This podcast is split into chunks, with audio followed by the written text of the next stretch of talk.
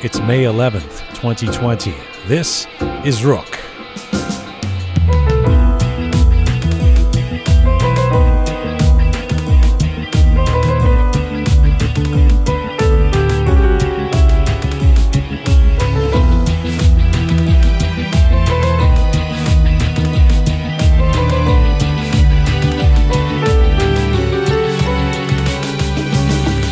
There's one thing we're learning as we start to build a reservoir of compelling personalities and stories in the global Iranian community with this show.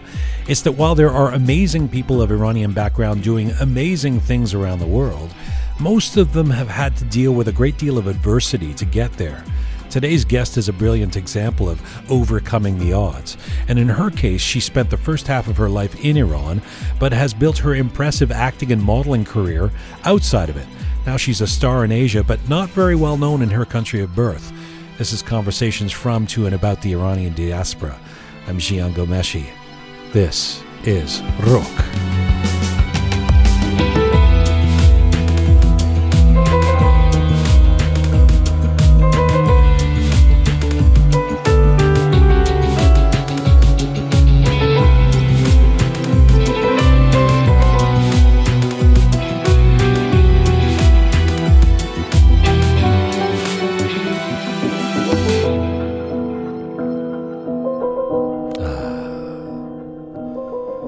Welcome to episode number 8 of Rokh.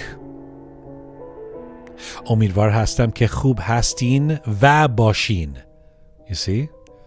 Both of them, for those of you who are keeping score of previous shows. Otherwise, you don't know what I'm talking about. Meslenke websitemun finally hazir shode. That's right, our website, or in Farsi, website. Our website is hazir. I think. RookMedia.com is where to find it and to sign up for Rokh info and updates. Thank you as ever to those supporting us and spreading the word on this show as we slowly build it. I mentioned last week that we're going to be exploring personalities in our diaspora who are succeeding at the highest levels of Bollywood and Hollywood. So let's start with Bollywood, and let me get to our featured guest on this episode of Rokh. So think of the big stars of today, actors, models, influencers. When we look at celebrities' editorial spreads in magazines or their photo ops on Instagram or the promotional material of their recent big projects, we may see them in a framed image of attractive brilliance and effortless happiness, as if they were chosen by ancient gods to shine like golden statues among the rest of us. But certainly what those depictions may lack is the story of the often very difficult journeys that some celebrities have had to travel on long, winding paths. What is depicted as effortless, in fact, can be the fruit of years of yearning, hard work, discipline, dedication, turbulence, physical and mental sacrifice, and perhaps even rejection, alienation, and loneliness. And at the end, the cause of one's success or failure could simply hinge on such vulnerabilities that many could not have surmounted. My guest today is someone who's come a long way from the taboos of her home country of Iran. But even now, controversies as an Iranian Muslim woman can follow her all the way to India, where she resides today and is a massive star. Mandana Karimi is an actress and model based in Mumbai. She was born and raised near Tehran in a conservative Muslim family. In her late teens, she left her career as a flight attendant in Iran to pursue professional modeling in Malaysia. After working on various international modeling projects for top designers, she ended up in Mumbai to pursue a modeling and acting career there. Since then, Mandana has been cast in numerous feature films and Indian TV commercials with renowned people such as Shahrukh Khan, Saif Ali Khan, Kareena Kapoor, and Arjun Kapoor. She has appeared in major movies such as Roy, Bhaag Johnny, Kyaa Kool Hain Hum 3, and also a TV series called Ishqbaaz. She was also the first confirmed contestant on the reality TV show Bigg Boss 9, where she was one of the finalists of the season. In addition, Mandana Karimi is a humanitarian who has worked extensively with underprivileged children in India. She's an impressive mixture of talent, celebrity, ambition, and fortitude. And today, for her first interview ever in English aimed at the Iranian diaspora, Mandana Karimi joins me from Mumbai, India. Hello, Mandana. Hi. Oh my God, what you just explained and spoke about people who, you know, they look so glamorous and, you know, sometimes we don't know where they come from. That just such a great introduction. Thank you so much. Thank you so much for doing this, and thanks for saying that. There is so much to talk to you about with your incredible journey, but let me just start with where you are right now and our current global situation. I mean, this is the obligatory question now for every beginning of every interview. How are you doing in the era of COVID? Yeah. I'm doing great. I'm keeping really well and healthy and safe. At the moment, I'm in Mumbai. I'm in India. And I've been isolated for past, I think, almost 2 months, maybe more, because before the pandemic started, especially in India, when the lockdown started, I was busy shooting for my web series. And because of the travel history that I had and because I spent so much time on set, so I had to isolate myself before the lockdown started in India. So I'm doing great. I mean, it's not so bad. I'm quite enjoying it. I'm managing to do a lot at home, constantly keeping myself busy throughout the day. I stay alone. I don't have my full-time help who used to stay with me. She's not there anymore. And I don't have my family here. So I'm alone at home with my two doggies. Yeah. Mumbai is the largest, most populous city in India, and it's one of the most densely populated urban areas in the world. So how has the lockdown changed the face of that city? And I was thinking, we hear about empty streets having this effect on the environment in places like Los Angeles or Tehran.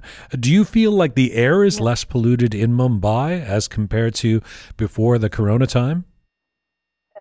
Oh, for sure.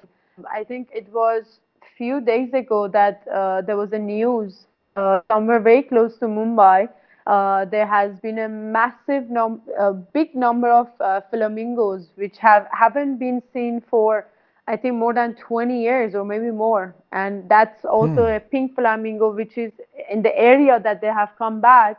It used to be a sort of like a river which used to come from Pune, and now they are back, and it's quite shocking. Or as a matter of fact, there was, I think, dolphins been seen in Mumbai at the ocean. Wow. So for sure, the nature is healing itself. Of course, the professional implications are not as rosy. And you talked about having to suspend your web series. Mumbai is known as the heart of the Bollywood film industry. How has the spread of COVID-19 affected the film industry and your work life in that sense? Unfortunately for me, it has affected my work a lot, because I was shooting for one show and I was supposed to start shooting for another show a month and a half ago. And so we didn't finish the first show. My other show is also hasn't started yet. And I was supposed to be traveling now for another movie. So I can say easily for the next 6 months of my schedule, it's completely destroyed. And luckily, the next 3 projects that I was supposed to be doing, it's on OTT platforms in India. We can manage studios and we can manage a small crew. But my other movie, they're not sure if they're going to even be able to shoot this year. By the law of India, for the movie set, you can't have more than 7 people on set. So everyone is trying really hard to figure out when we can go back to movie sets. And you seem like such a prolific personality. You know, you're involved in so many things. Are you going stir crazy? Yeah, I love my work, and obviously, yes, I am missing being on set and shooting. 2020 was, for me, shooting for 4 projects back to back. It's kind of sad that I couldn't continue shooting, but as all of us know, Iranians, you know, they are very hardworking people. We managed to find... Hello? Yes, I'm laughing. Go ahead.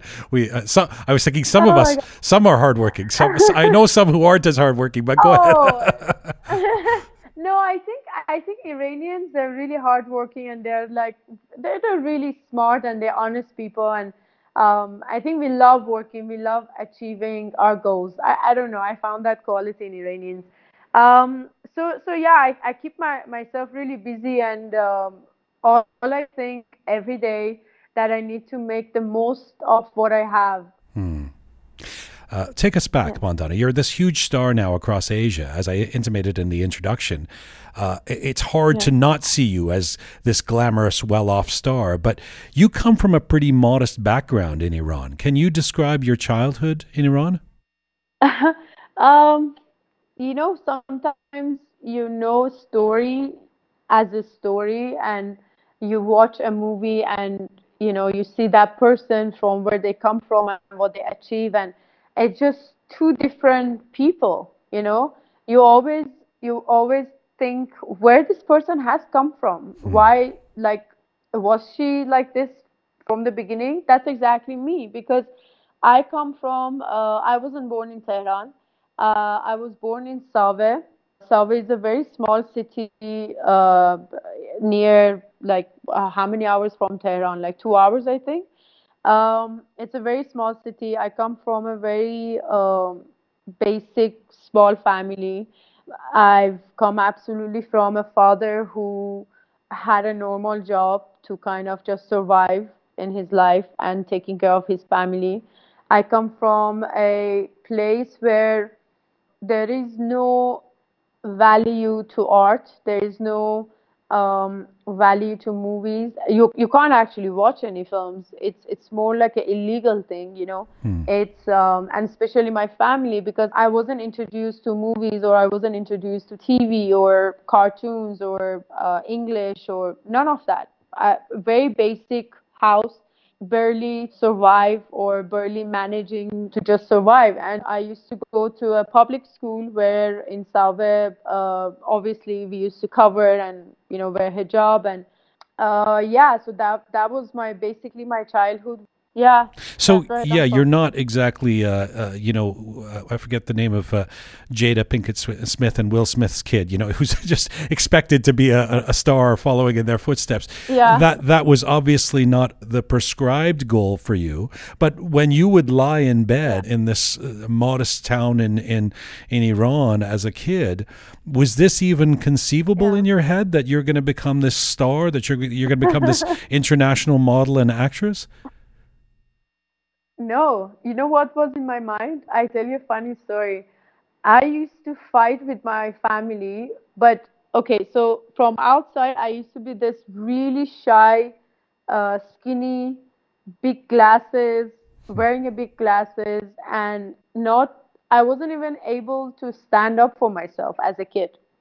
I was a really good student. I couldn't even take any credit for myself in my school while I was doing everyone's homework.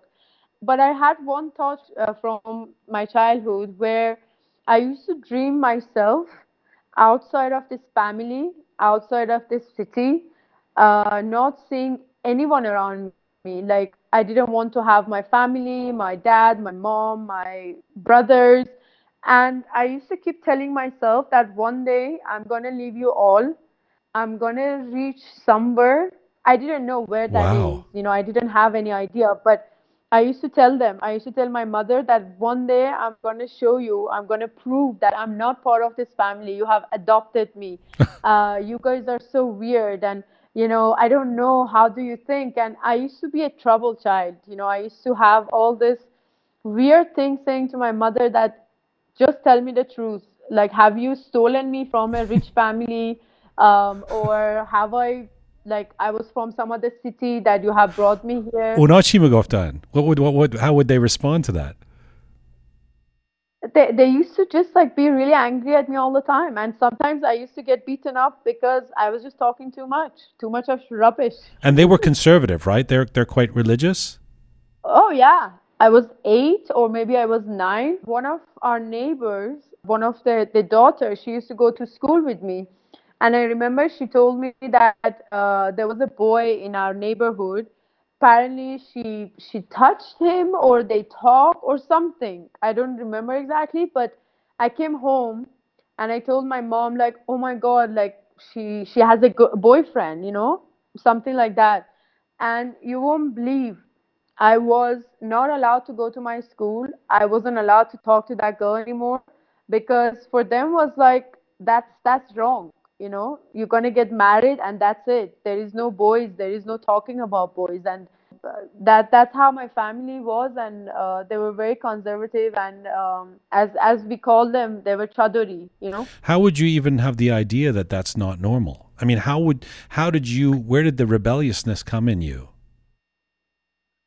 To be honest, now every year when I'm getting older, and you know, I keep thinking about it and I'm trying to put sense to it. I think my grandmother, my mom's mother, because she was the only woman in entire family. She used to be a nurse, and because she was working in hospital, and she had few colleagues who they were in Iranian, you know, they were from India or they were from other countries. They were staying in Tehran.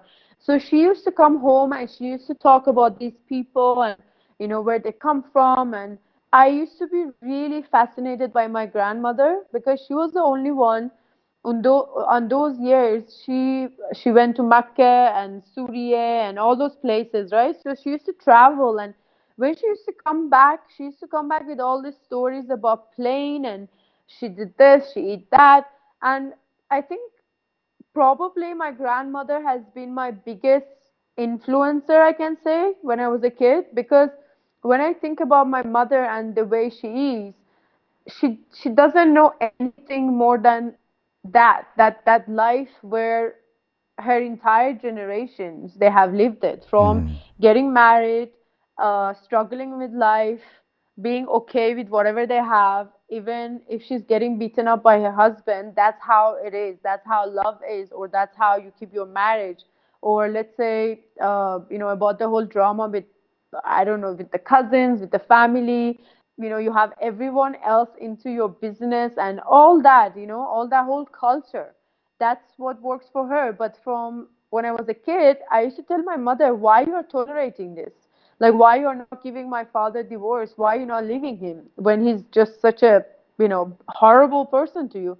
And yeah, I think my grandmother has been my biggest inspiration, because at the age of 15, when I used to start talking about leaving my house and, you know, moving out of apartment, she used to tell me, be your own boss, make your own money, make sure that you're going to study, make sure you're not going to listen to your mother and get married when you are 17 or 18. She used to tell me all that, you know. She used to be like, follow your dreams, follow your heart, do whatever you feel like it's right. Don't listen to other people. And unfortunately, I lost my grandmother when just 2 years before I left Iran. Which is when you were 17. You know, I want to continue with your journey, but I don't want to get to the spoiler. But where are your parents now, and how do they feel about you now? I mean, are they happy that you're a big star? Well, let me correct you. I'm not a big star yet. I'm just a little tiny star, which I'm trying to kind of shine. Not much has happened for me yet, but okay. Thank you. My mom, she's in Iran. My two brothers are in Iran. Right now, I'm on the best time of my relationship with my family, because something happened in my life 4 years ago, and it changed me as a person. I don't know, it kind of made me to go back to a real myself that I am. I was running away from my country. I was running away from my culture. I was running away from my mother. I was running away from everyone. And I think I just realized 4 years ago that I'm just so tired of running. And so I decided to work on my relationships, and finally now I have a good relationship with my family. But in the beginning, no, they didn't talk to me for 3 years. They abandoned me for 3 years. There's so much there. It's beautiful to hear that you've been repairing those things. Okay, so let's say you're the little star, not the big star. I think I would contest that based on the big films you've done and the amount of followers you have, etc. Vali Baumamanit, I mean, does she say to you now, like, I'm proud of you, honey? And what does that mean to you? Yeah, for sure, for sure. Now, because she comes to India and she sees the way people are treating me and the way, from that little girl who had no money to do anything, now I'm financially supporting myself. I'm a powerful person in the society. I have a say in the society. I have, in India when she comes here, she always says obviously now she's like, oh, I always knew that you're going to be only child that's going to reach places. Obviously, she's going to say that.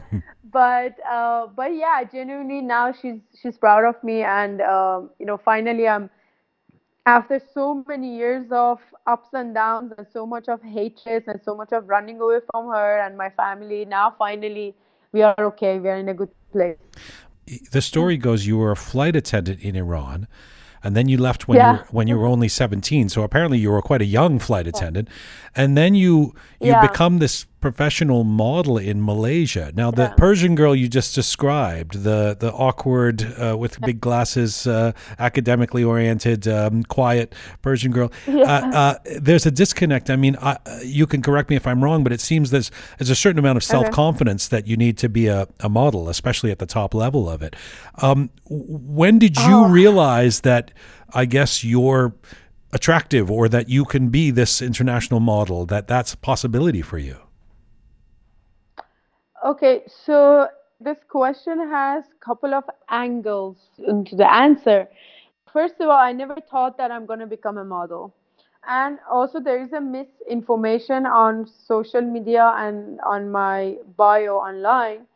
I never became a flight attendant. Oh. In Iran, there are courses. So basically when you finish your diploma or before you finish it, you can take those courses. If you finish your course, you get a degree from them. And after that, they start training you on an actual plane. And if you would like to, you can become a flight attendant. So I fill up my form, I finish my course. But what was behind my mind is finding a way to run away from my family and to run away from Iran. I didn't want to stay there.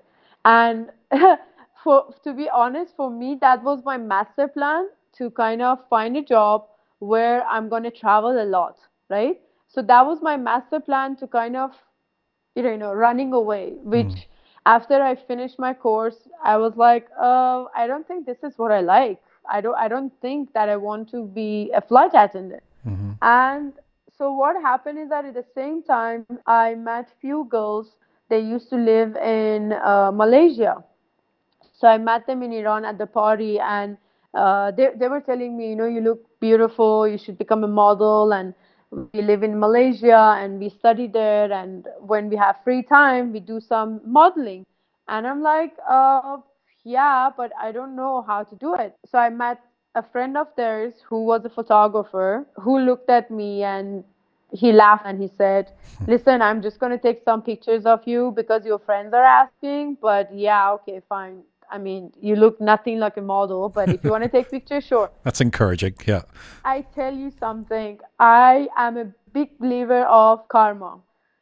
If you make fun of someone, and if that someone has a true faith to themselves and to what they want to achieve in life, they will definitely achieve it. And it doesn't matter how many people they come and laugh at them. I still have that picture of my first photo shoot. I look weird looking Persian girl with no eyebrows, and I've done a horrible pose, and no wonder this photographer told me that I don't look like a model, because I wasn't, my friend. But the thing is, I got an email and I got a message on my Instagram, this is I think almost a year ago, from some photographer who my team told me that there is a message by someone in Farsi, but it's been repeatedly sending to your DM. So they said, do you want to check it out? So I opened the message, and guess who was the person? Is the photographer who has messaged me and saying me, he's so proud of me. He knew that I'm going to achieve whatever I want, and one day I'm going to be the biggest model, which was not really true, but yeah. So wow, that's how I became a model. Yeah. I just have to take a couple of steps back, because you talked about needing to escape, needing to leave Iran. And, you know, this is not something that's going to be extraordinary to a lot of people in the diaspora because they've had that experience. For others of us, you know, I was born in England. I grew up there. I grew up in Canada. It never really occurred to me that I want to escape from Canada, you know. So that seems like that seems scary to leave the country you've grown up in, to leave your family, to leave all of the things that you've known and just go. Were you scared or was it somehow natural for you to do that? What you're saying is really right, because let's say if I have a child tomorrow and I'm going to be staying in India for the rest of my life, and I would never want that for my child to have the feeling of running away from his or her house. That's such a terrible, terrible feeling. Yes, I was lucky that God knows how I survived. I don't know it. To be honest, if you ask me how did I survive, what was it in my mind that I thought I can leave the country with $700 in my pocket, and by not even speaking the language, I didn't even know English when I left Iran. I think what it was for me, definitely, I got introduced to a lot from age of 11 to 16. So we shifted to Tehran when I was 10. Suddenly I was introduced to a bigger life, you know, a bigger city. Most of my friends from my high school, they used to have fancy cars and fancy houses, and some of them, you know, their parents, they were doctors, or they had family members who they lived abroad, and you know, and I got introduced to Mahware and TV and all that, right? So suddenly I felt like, okay, all this looks amazing. They have a happy life and everything looks so normal and everyone is so happy. So I want to have that. I want that. It doesn't matter what the price is going to be. I don't care. I want to get it. And I want to achieve those. And I think the drive that I had, the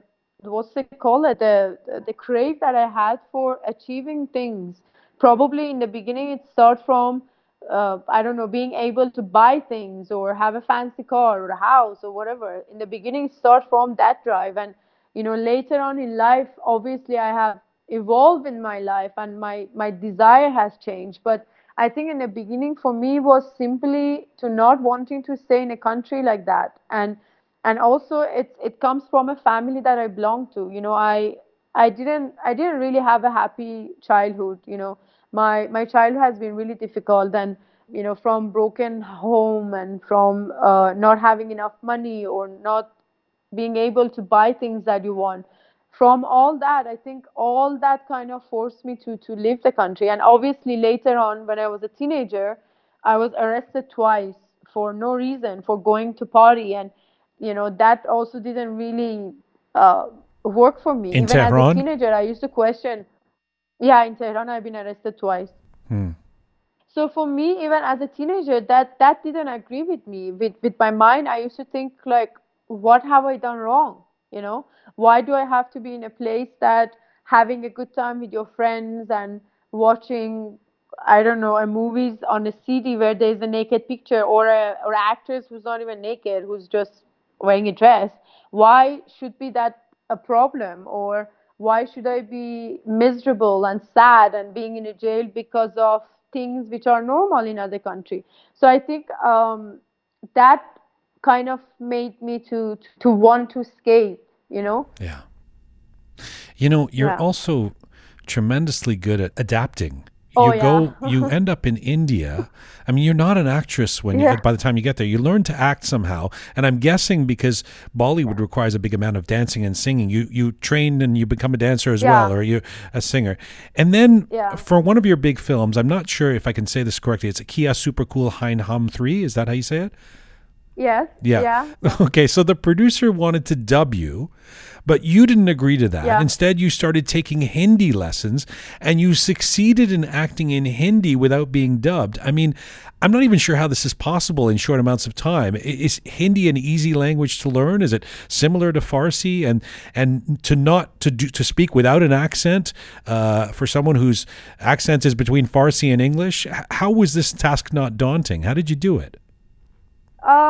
See, where you come from, a place like me, I've understood it's only me. I've got me.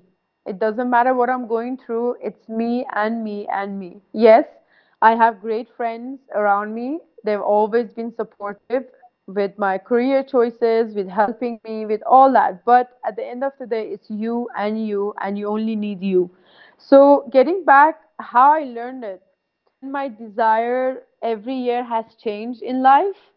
So for me, acting was this whole world that I experienced with a small little project that I start, from the beginning when I started my commercial stuff, and then I got the mainstream movie. Then I was part of Salman Khan's show.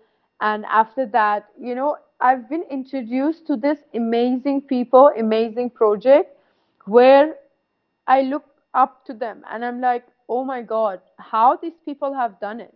Yes, they had choices and all that stuff. But then because I'm not from here, I'm not from India, I have to put 10 times more the effort, the hard work, the language, dance, script, all that. 10 times more I have to work, because I've understood one thing.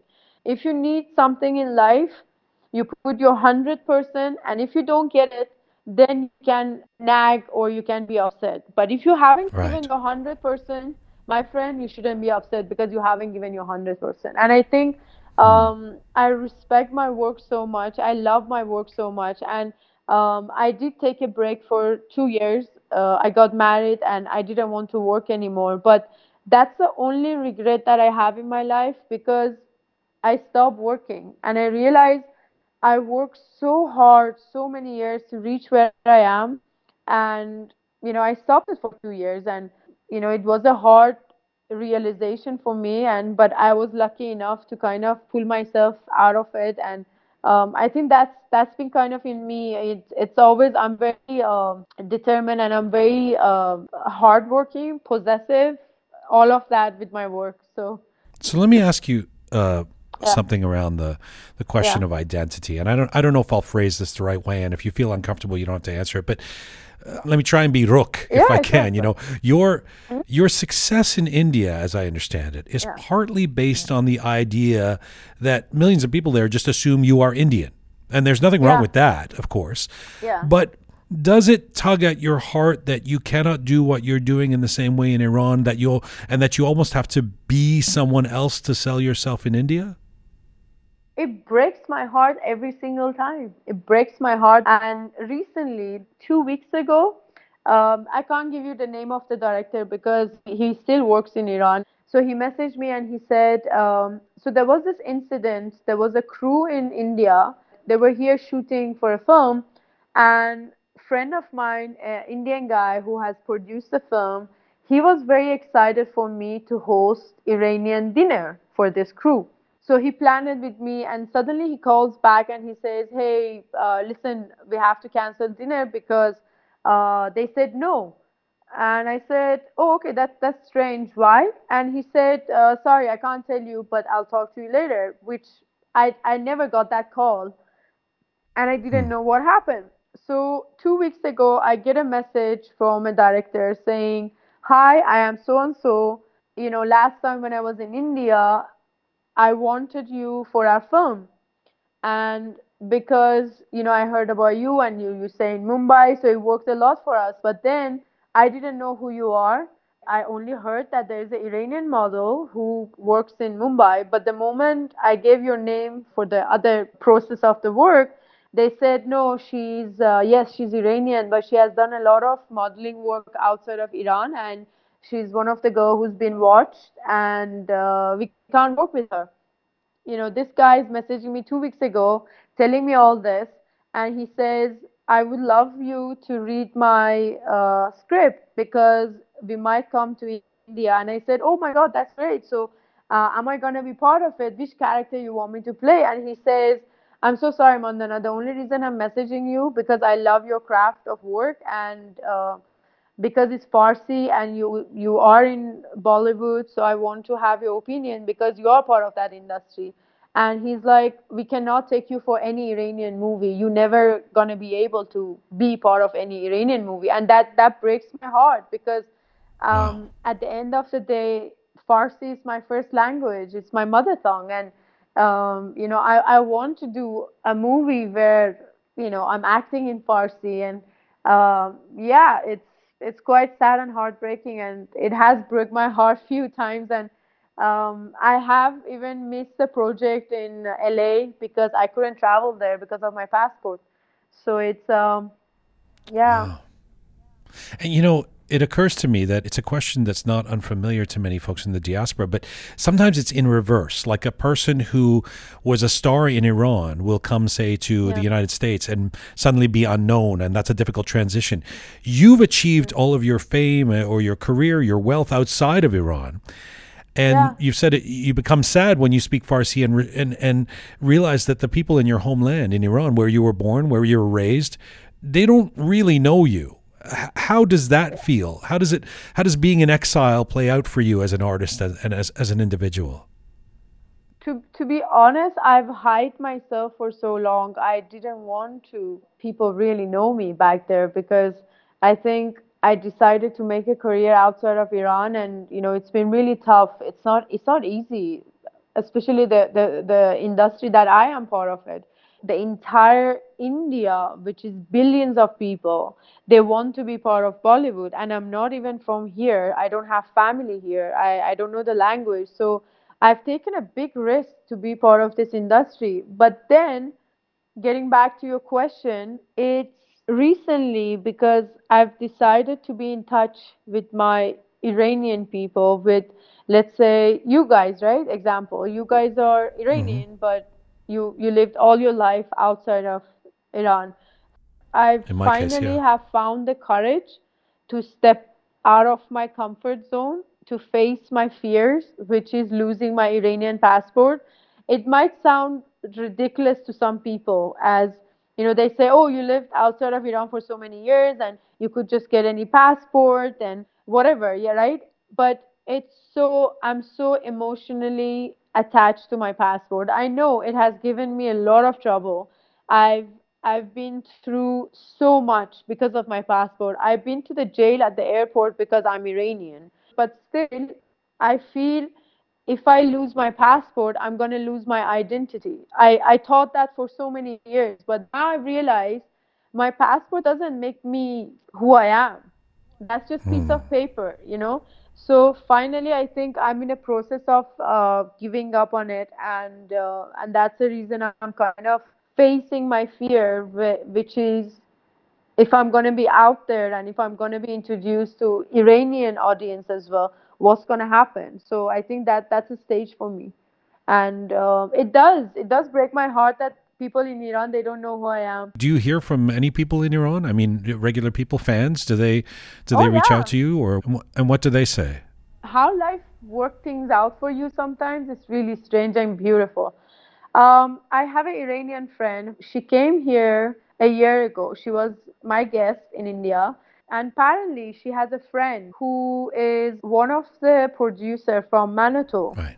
She saw my friend's story on Instagram. And she asked Pega, she said, who is this Iranian chick with you? She's so beautiful. Is she really Iranian?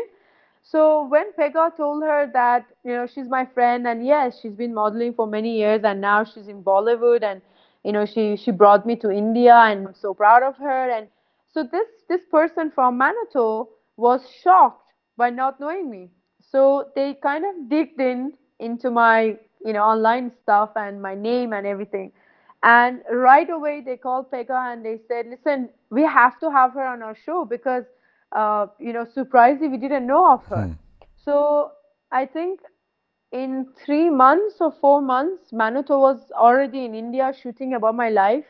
And so basically, Manoto is the first platform where they kind of introduced me to Iranian audience. And from that time until now, there has been a lot of people from Iran. My fan following, you know, some of them are now from Iran, and I get a lot of messages about how, with Iranian passport, you became a model. Like, who are you? Where have you been?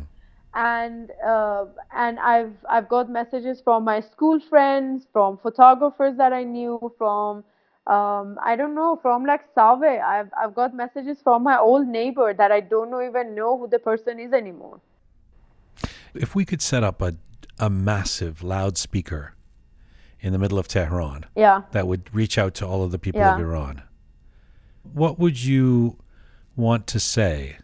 What would you want the people in Iran, those of us in the diaspora outside of Asia who maybe don't know you as well, what would you want us to know about you? Yeah. What would you want to say to everybody? About me, or just tell everyone else? Either. I think the first thing that I want to say, and we are more than enough.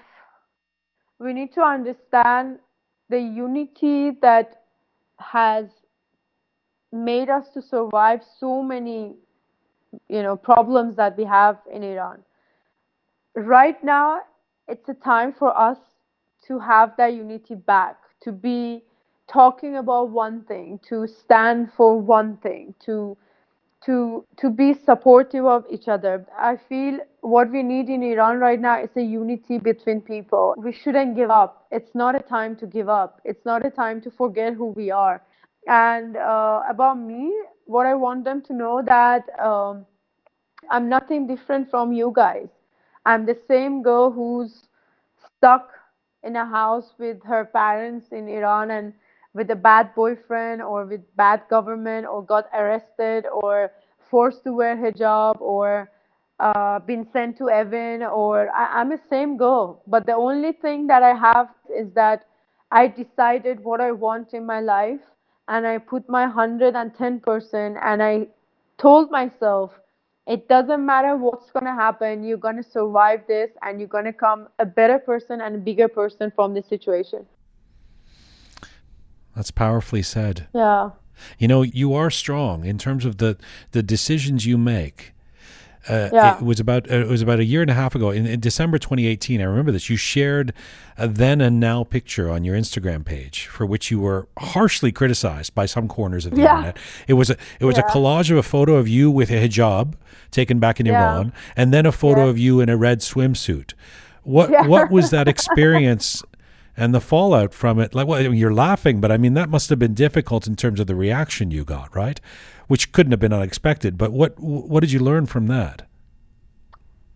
To be honest, a lot of people from here, they always thought that I come from this fancy background, who's probably my parents. There were some fancy Iranians who they sent me to outside of Iran, and to study and to become model, and because that's how I look.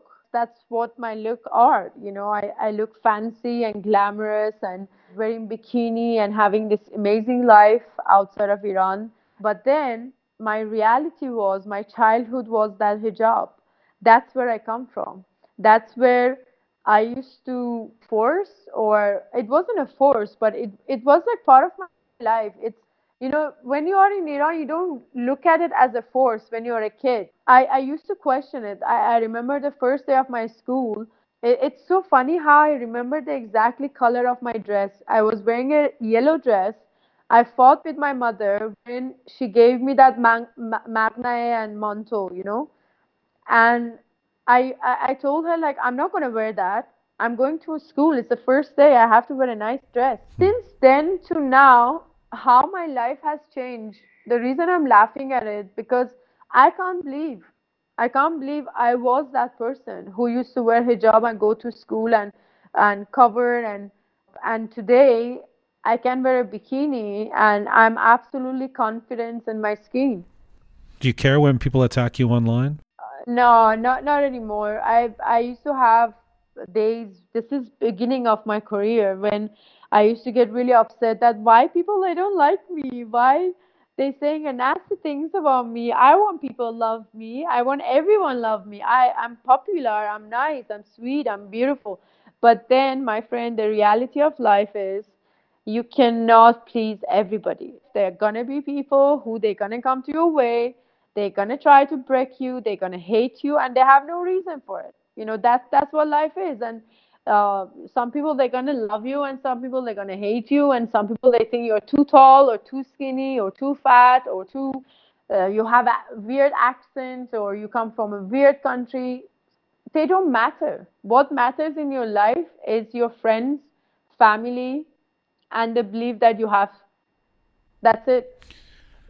I hear you. I find. But how do you keep it real, though? How do you keep it real? I mean, let's just talk about materially for a second. As someone who comes from modest means, I mean, you're rich now. Yeah. What does fame and fortune do to a person? How if you're to be honest, can you be the same person as you were growing up? Can you keep it real if you're that star? Okay, let me correct you. I'm not rich yet. I'm not a rich person. Yes, I'm okay. I'm well-to-do. Okay. I'm doing okay, you know. Compared to who are you not rich? Who are you thinking about when you say you're not rich? I mean, surely you're doing well in India, right? Well, I'm not rich from the level of being rich I have set for myself. Okay. Right now, I'm doing okay. I'm okay. I'm happy, but I'm not rich yet. And to be honest, how I keep it real? You have to see my friends. My friends are not from the industry. Like my best friend, she's a housewife. She has 3 beautiful children, and that's how I keep myself real. And if you see me when I'm not working, I mean, I look decent, but I'm wearing t-shirts and a jeans, and I'm happy to be in my friend's house, having homemade food and just chill. And I don't know where it comes from. Is it because of my past and because of the place that I come from? I value people more than things, and I don't know if you follow me on social media. I always keep it really on social media. If I have bad days, I talk about it, and I try to get connected to my fans as much possible and as organically possible, because and I think one of the reasons that I started working with the NGO is that because I know the struggle. I know where you are powerless, how you feel. I know all that because I was that person once in upon a time, you know. Let me explain to people about that. It's another perfect segue because I wanted to ask you about that before we go. You've been working with an NGO called Angel Express, teaching underprivileged children for years now. And you founded an organization called MHT, Minds and Hearts Together, for children of the slums to play football and soccer and organized teams and tournaments. You've just been explaining why that's important to you. What have you gained? What have you learned from doing that with these kids? 3 years ago, I went to one of the biggest trauma in my life, and it was a situation that I was physically and mentally numb. I couldn't feel anything anymore. I was at my friend's house, and overnight I was thrown out of my house, and there was a big trauma happening in my life that time, and I didn't eat for days. I didn't talk to anyone for days, and you know, she sat me down one day and she said, you know, I don't want to be a broken record and telling you need to eat, or you need to move on, or you need to, you know, keep moving, and don't give up on life and all that, but there is a place near our house where a friend of ours, she used to go there and spend time with these kids. So it's not a school, but it's some few females. They have built up the NGO called Angel Express. And, you know, you can go hang out with kids, maybe teach them something, get them some food. And I feel you need something like that. You need to be around people like kids because of, you know, the energy that they have. They are so pure, and there is no agenda in them. So, and anyway, this friend of mine, she took me there, and I started just going and hanging out with these kids, talking, teaching them some painting, and they kind of brought me back to life. And I started realizing that they have nothing. They like, their houses is on road, like they literally have a plastic, they use it as a shelter, and that's their house. And it just made me realize that I used to be also poor, and I used to have so many dreams, and I worked so hard to reach where I am. And finally, my life is reaching the place that I wanted to be. Yes, right now I'm going through a downtime, but it hasn't been like this always. So I picked myself up from there. So I decided to open a company with my friend. It was a private company, and it was just few friends who they helped me. They put money, I put some, and we start gathering all these kids from my area, which called Bandra, and providing them 2 days of practice on one of the ground, which the owner of the ground was a friend of mine. So because he got to know about my cause that I'm doing, he gave us a free ground. I got couple of more friends, we put money together, we bought them clothes, shoes, trainers, coaches. So we started doing this, and I think I started with 20 kids in the beginning, or maybe 18. And day by day, you know, I got more people involved. And one of our girls, she plays for India now. She's not yet playing, but she's been coached for Indian team. And you know, a lot of people like Ranveer Singh, you know, he came one of the day on the ground and he said, you know, I'm so proud of you. You're doing this. Can I be part of it? And he came and he played with the kids, and you know, it's been great.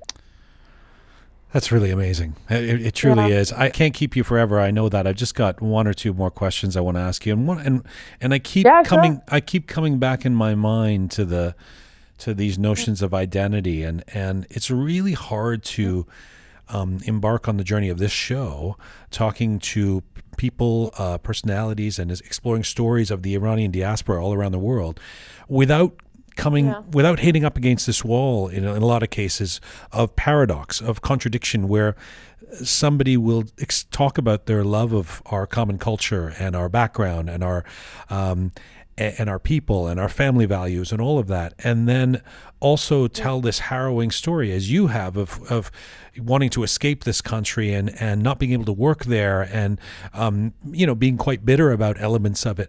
How do you come to terms with that paradox, and where is your identity for you? I mean, you've lived in different places now. No one would blame you if you wanted to say, I'm Indian and this is where I'm going to be and this is what I'm doing. I mean, it's that country's been good to you. Do you still feel you're an Iranian? Where do you fit in all of that? I had my struggle, you know. I had it for many years. I didn't know where I belonged anymore because, you know, I left Iran. I started living in Asia. So I was in Malaysia for some time. Then I was in Singapore. I was in Hong Kong. I never felt like I belonged to any of these places until when I got my first project in India, which is 2009. I came here for a few days. And I love the people on set, and I felt like they are quite similar to Iranian culture. So I left India, and again, I had an offer for India, and this time I came for a longer time, for 6 months. It was great. You know, I made such amazing friends, and the work was good. I was loving the people. It felt like home. I think what home means to me is when I might not be from India, but I feel this place has given me so much, so much that I don't feel the burden. I don't feel that I'm missing home, which is Iran. The last time when I went to Iran, I was missing home, Mumbai. You know, that place was familiar for me. Iran is familiar. I know the language. I know the people and all that, right? But I don't feel burdened anymore because I don't know, is it because of I'm growing older? You know, because when you are younger, you don't know where you belong. And I was lucky enough that I found India, and I found a job which I live for my job. And, you know, people kind of accepted me here. And obviously, it's really tough. It's really tough to start from zero. It's really tough because I don't speak their language, and I'm not from here. A lot of people think that I'm Indian, but I'm not. With all of this said, Mandana, that you still are the place in Mumbai that people come to for Persian food. Yeah. Well, so, for sure, because also see what happened is that, like, look at all of us who are living outside of Iran, right? We have the best supermarkets and the best restaurants, and it's owned by Iranians. Yes. And I think I was missing that in Mumbai. I love food, and I eat a lot, and I can't live without my zeresh polo and korma sabzi and gaime. And so unfortunately, we didn't have any Iranian restaurant in Mumbai. And when I took a break for 2 years, it was really difficult for me to come back. So I was looking for an alternate career, and I said, how about Iranian cloud kitchen, And I opened that, and to be honest, it was so popular that I had to shut it down.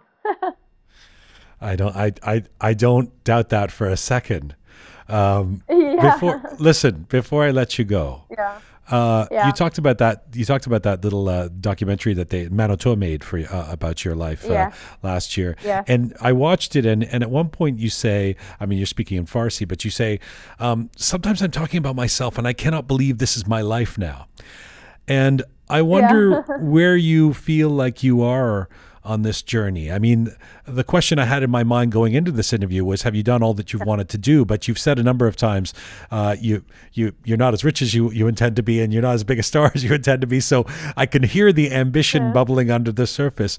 Where do you feel like Mandana Karimi is on her journey? I'm in a phase right now where I accept my reality, and I'm not running away anymore. I'm facing my fears, which I had for so many years, and I kind of lost my identity as Mandana. Right now, I have found my identity, and I am no shying away from saying from where I'm coming from, who I am, what I've been through, and I'm here to stay. So that's where I'm from. Like that's where I am right now in my life. It's been such a pleasure getting to spend some time with you, to talk to you. Thank you so much for doing this. It feels so good to talk to someone who really understands, where you come from. It's amazing. Stay safe out there, and we hope see you soon. Thank you so much. Bye-bye. Yes, thank you so much. Bye-bye. Bye-bye. Mandana Karimi. She's an actress. She's a model. She's a Bollywood star. She joined us from Mumbai, India today.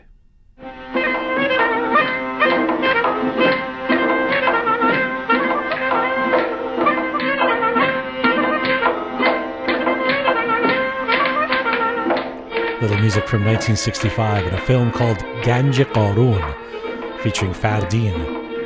The singer on this is Iraj.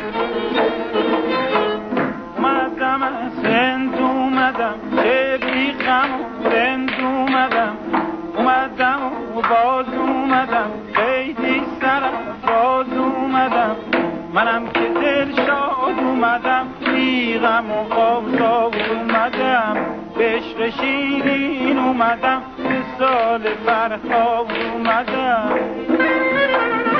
This is full time for Rokh today. Thanks to the amazing Rokh team that puts in so much hard work. You can email us at info@rookmedia.com.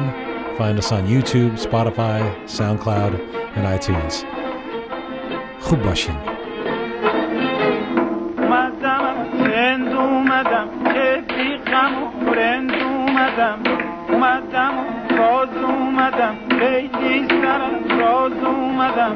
منم که دلشاد اومدم بی غم و آزاد اومدم به عشق شیرین اومدم مثال فردا اومدم.